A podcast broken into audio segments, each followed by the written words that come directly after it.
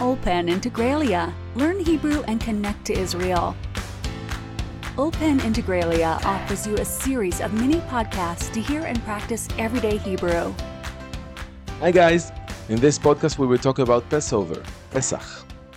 And just before we start, if you like our podcast and you want to learn some more Hebrew, subscribe to our Hebrew newsletter at integralia.com. יאללה, let's start. כמה מילים שאתם צריכים לדעת לפני שאנחנו מתחילים. חירות, חופש, freedom. מסורת, tradition. קמח, flour. עבד, slave. לעטוף, to wrap. להחביא, to hide. מארח, host. לחג הפסח יש ארבעה שמות. חג האביב, בגלל שהחג קורה באביב. חג המצות, בגלל שאנחנו אוכלים מצות בפסח. וחג החירות.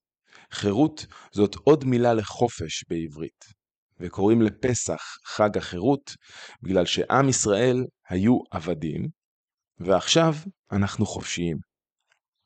בפסח אסור לאכול לחם, אז כל האוכל שאנחנו אוכלים צריך להיות עם קמח מצות, ולא עם קמח רגיל.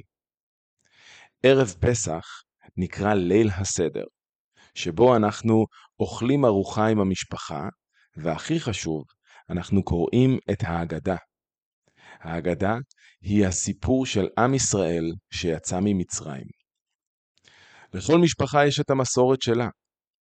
ליל הסדר דומה, אבל גם שונה בכל בית. אבל אצל כולם, אחרי האוכל, המארח מחביא את האפיקומן.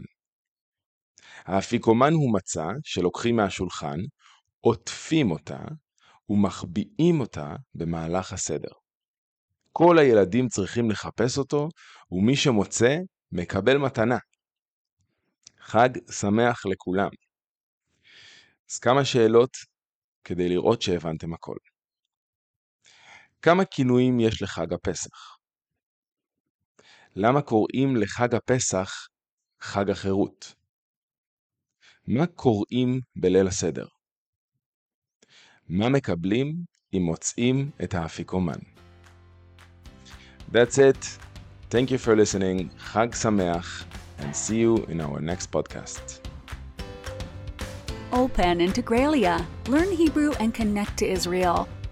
A fresh, current, modern Hebrew that connects you to Israeli culture and society and allows you to cope in all everyday situations like a true tabar.